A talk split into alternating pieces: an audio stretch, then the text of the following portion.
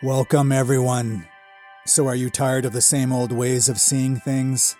Well, you've come to the right place. Here, we cut through the world of surface appearances and look for the light that's rare in the depths. Here, we dive into the dark waters where strange creatures move. Here, we're free to be that foolish knight who lunges at windmills and who lights up the world with his magical vision. It's all too much, says George Harrison. That's true. But all the more reason to jump into it and intoxicate yourself with life's infinite profusion. After all, you don't discover new lands by sticking close to the shore, do you? This is the wisdom of. And coming up today, the final episode my top six thinkers and artists.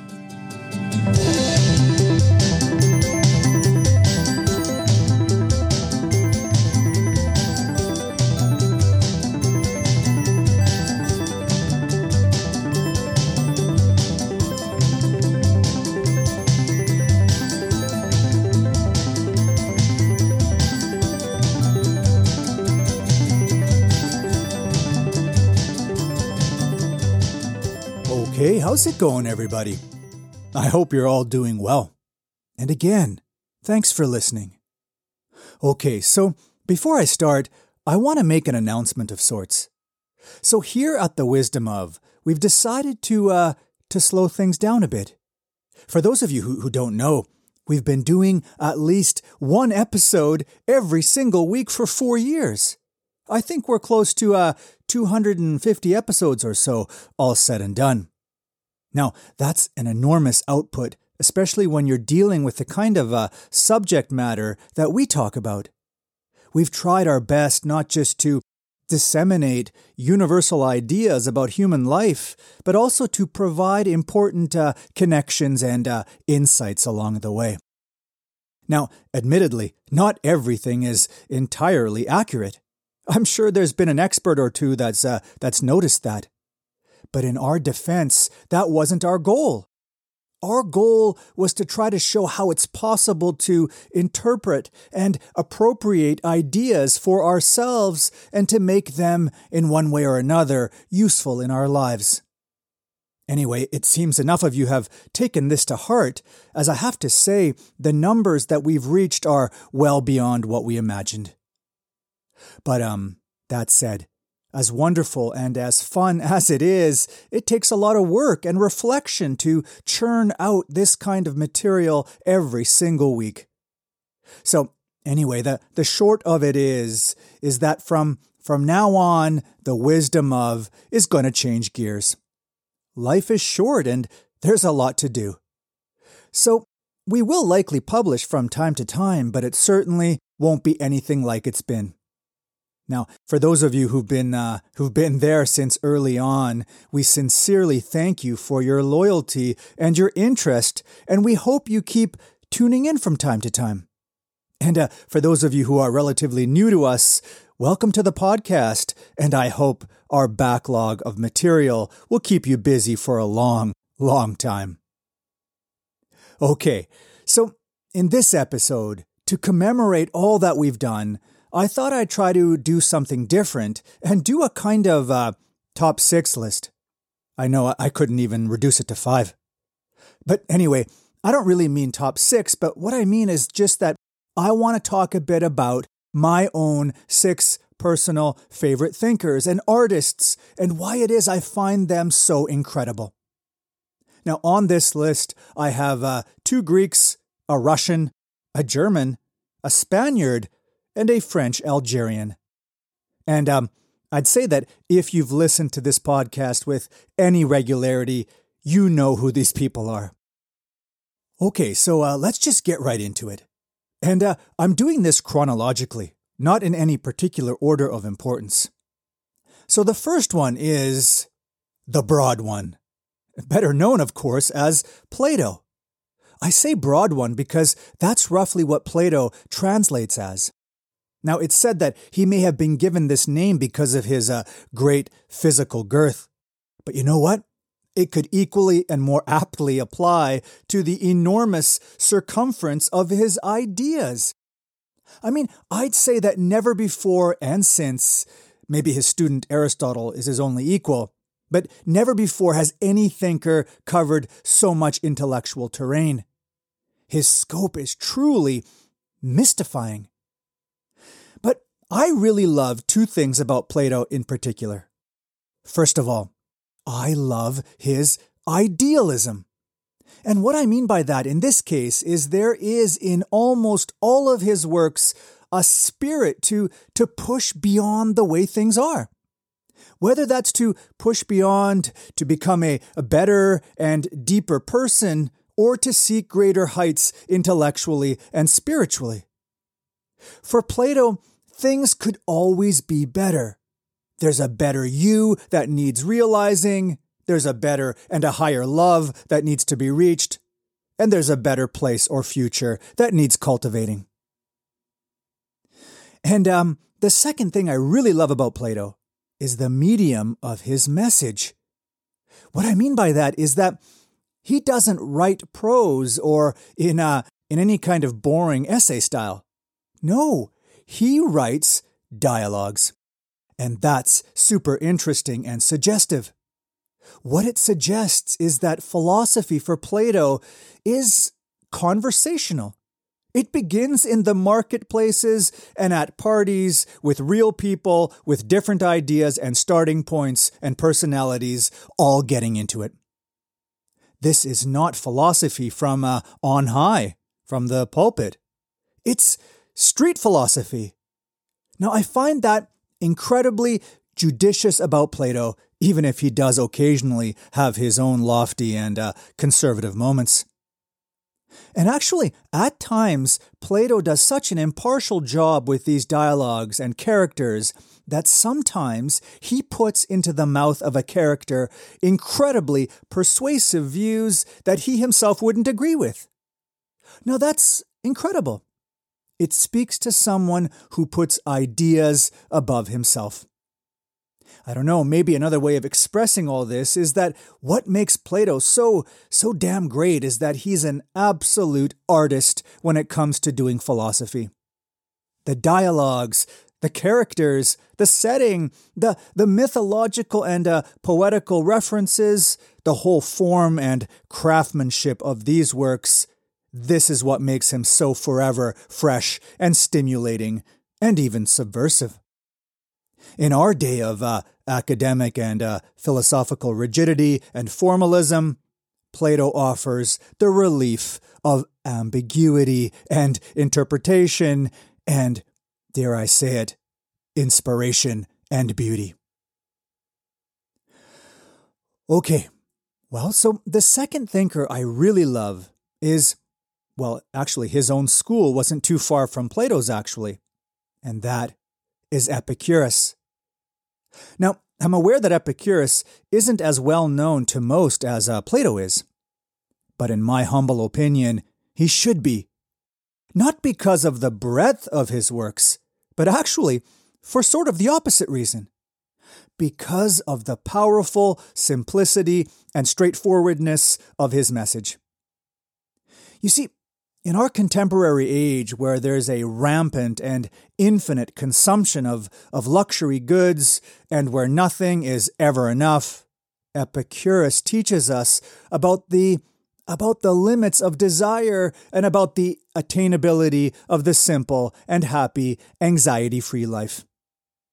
He teaches us that we don't have to look very far for what we truly need all around us, nature abounds with the resources necessary and sufficient for our well being. Once we understand this, once we understand that it's the, the simple and readily available things that we can count on one hand that matter most, then we'll have no desire for more, since more cannot give us anything that we do not already have. Imagine that. Imagine feeling totally complete and self sufficient onto yourself amazing. This is a powerful message, one that can radically transform our lives and quell the tempest of our unnecessarily agitated soul.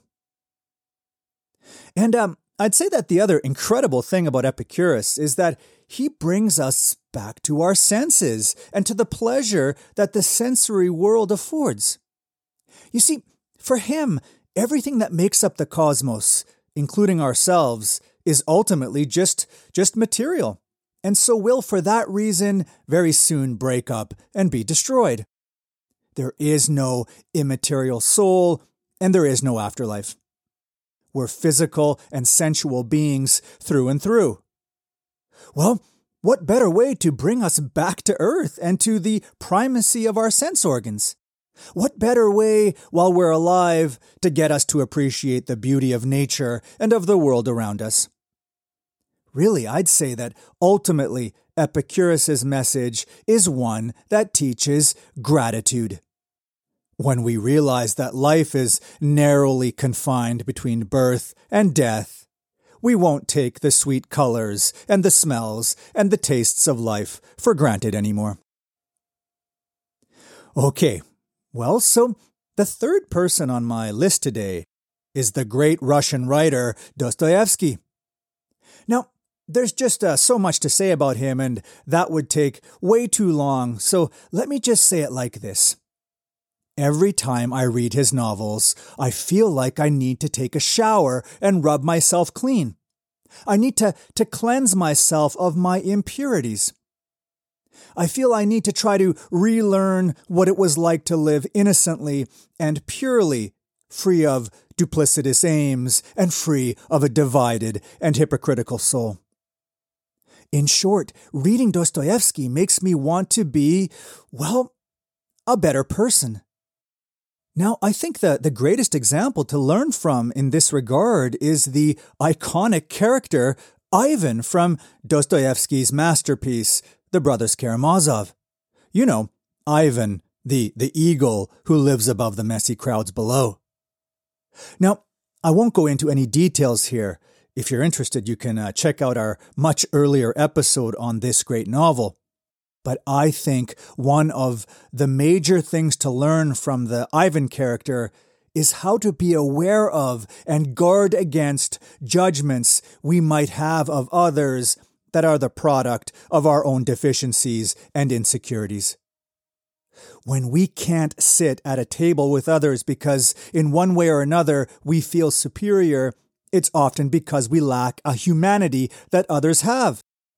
When we preach universal love but can't stand our neighbor, it's because we still haven't gotten over our pride and our ego.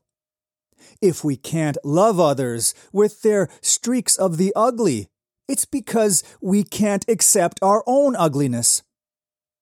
In other words, it's because we've divorced ourselves from our true and base nature. Now, this sort of stuff is all too common. But here's the thing one of the most powerful things about Dostoevsky is that he makes clear what eventually happens to those of us who persist in our duplicitous and hypocritical ways. What happens is that we eventually alienate ourselves and self destruct. Pride and uh, self certainty, those are dangerous things. After all, what is pride other than to be incapable of receiving anything, including others? And what is self certainty other than, than a lack of humility and openness to the world? And ultimately, what are both of these other than an inability to truly love and to accept and so to be a better person than we are? Now, this is why I love and continually learn from the great, large soul that is Dostoevsky. Okay, well, so the fourth thinker that I really admire should come as no surprise to the uh, to the loyal listeners of this podcast, and that is the the little pastor, as he was called in his youth, and the author of the dizzying and inexhaustible Zarathustra. I'm talking about the one and only Nietzsche. Now, we talk so much about Nietzsche throughout the years that I don't want to repeat myself too much, and so I'll keep this very short. But I guess the thing that stands out to me, and I say that only uh, half truthfully because almost everything stands out to me about Nietzsche, But the thing that maybe stands out to me the most is his counsel to us to really learn to love life as it is, in the here and now, and not wait for some uh, better life to come. You see, for Nietzsche, when we live according to some uh, transcendent future, we alienate ourselves from this life, from, from living in the present and on this earth. And this alienation keeps us away from not just the pulse, but also the temporality of life. For Nietzsche, we have to affirm this life as, as much as possible, and that includes its great beauty, of course, but also its dark and unintelligible character. The problem, though, is that for him, both philosophy and religion, at least historically, has taught us that the, the body and the senses and time and anything ephemeral and material is not as valuable as the immaterial and the eternal. But again, this comes at a detriment to our life, such as it is. No, real philosophy or wisdom for Nietzsche is wisdom of the earth. Or, as Zarathustra says, real wisdom is tragic wisdom. The bottom line is that is that to be afraid of time and death is to be afraid of life. To really live, we must love. And to really love, that means not just accepting life as it is, but it also means throwing oneself wholeheartedly into the energy and the rhythms of the earth. Okay, well, so the fifth person on my list might seem a bit strange and uh, a bit idiosyncratic, but uh, but hear me out. Besides, uh, it's my list, so I can do what I want. Okay, so it's the great painter Picasso. Now, maybe the best way to start here is with a um, a personal anecdote. So, my infatuation with Picasso actually started only about 10 or 12 years ago when I when I went to Barcelona with my crazy co-pilot here at the Wisdom of. By the way, where are you? Oh, you're you're probably watching YouTube. Wait a sec, uh, I got a channel there. And uh, check it out by the way if you're interested. It's called Philosophy with a View. Anyway, so so back to my story. So while we were there, we went to the Picasso Museum, and as incredibly interesting as it was, everything was uh, pretty normal until I got to the very end of the exhibit. Now that's when I saw his renditions of Velázquez's painting Las Meninas from uh, 1656 or something. Now, I, I wish you could see it, and just look it up if you're interested. But those renditions are the most absolutely absurd recreations of that original painting. I don't think I've ever been that blown away by something. I couldn't believe that someone of Picasso's skill and stature would, would reinterpret that painting in those ways. What he did is he, he reduced or um, transfigured a supremely detailed and exquisite classical painting into, well, into something a, a child might do. Or maybe not quite, but, but the gall, the courage, the, the originality, the striking presentation, the, the feeling of those paintings. Amazing. Okay, but so What's my point, though? Well, in that moment, he taught me something. All of a sudden, and from that moment on, I felt encouraged to really let go, to really break free from, from parroting others, and to begin to see and to completely interpret things in my own way. As a Picasso later said, what I did might be detestable for a proper Meninas painter, but this was my Meninas. So, what Picasso did is he taught us just how free we really are to see and to appropriate things for ourselves. Suffice it to say, for me, Picasso's courage and uh, interpretive power and his delightfully crazy and absurd paintings have proved to be hugely influential in my life. In many ways, I can say it actually motivated the wisdom of. Actually, you know, one of Picasso's reproductions of this painting hangs over me here at the Wisdom of compound. A little reminder and a pick me up when I need to be truly creative. Okay, well, so we're almost done. But not quite. There's one last individual, and again, if you've listened to this podcast with any regularity, you know who it is. It's the writer Albert Camus. Now, here again, I'm faced with the challenge of not repeating myself since I think we basically covered every single one of his main works. So, again, let me be brief and to the point. So, let me start by being um, completely honest. I think, details withstanding, that Camus' outlook is, is pretty much right.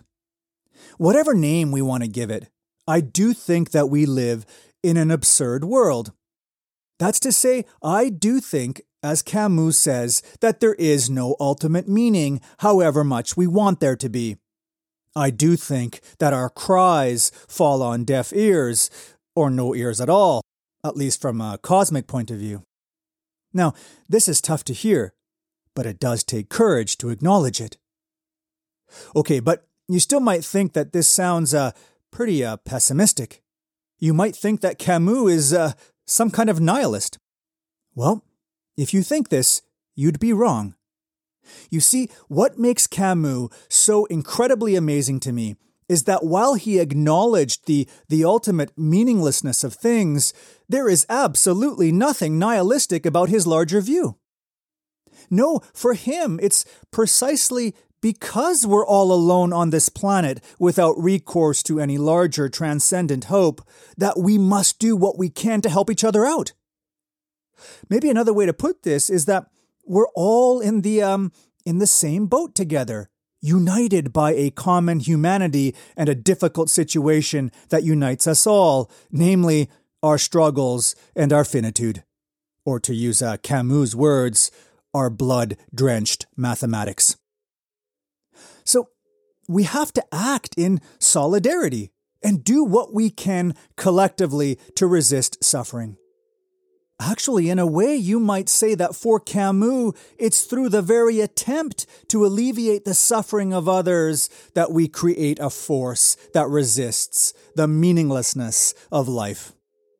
Now, that force is love, real love, the very opposite of the kind of love that Ivan professes in the Brothers Karamazov. No, this is the kind of love that extends a real helping hand to our brothers and sisters in combating the inscrutable forces of life. It's the kind of love that enjoins us to hold hands with one another under an indifferent sky and walk the path of sympathy and compassion. As uh, Camus himself says, absurdity is king, but love saves us from it. Thanks for listening.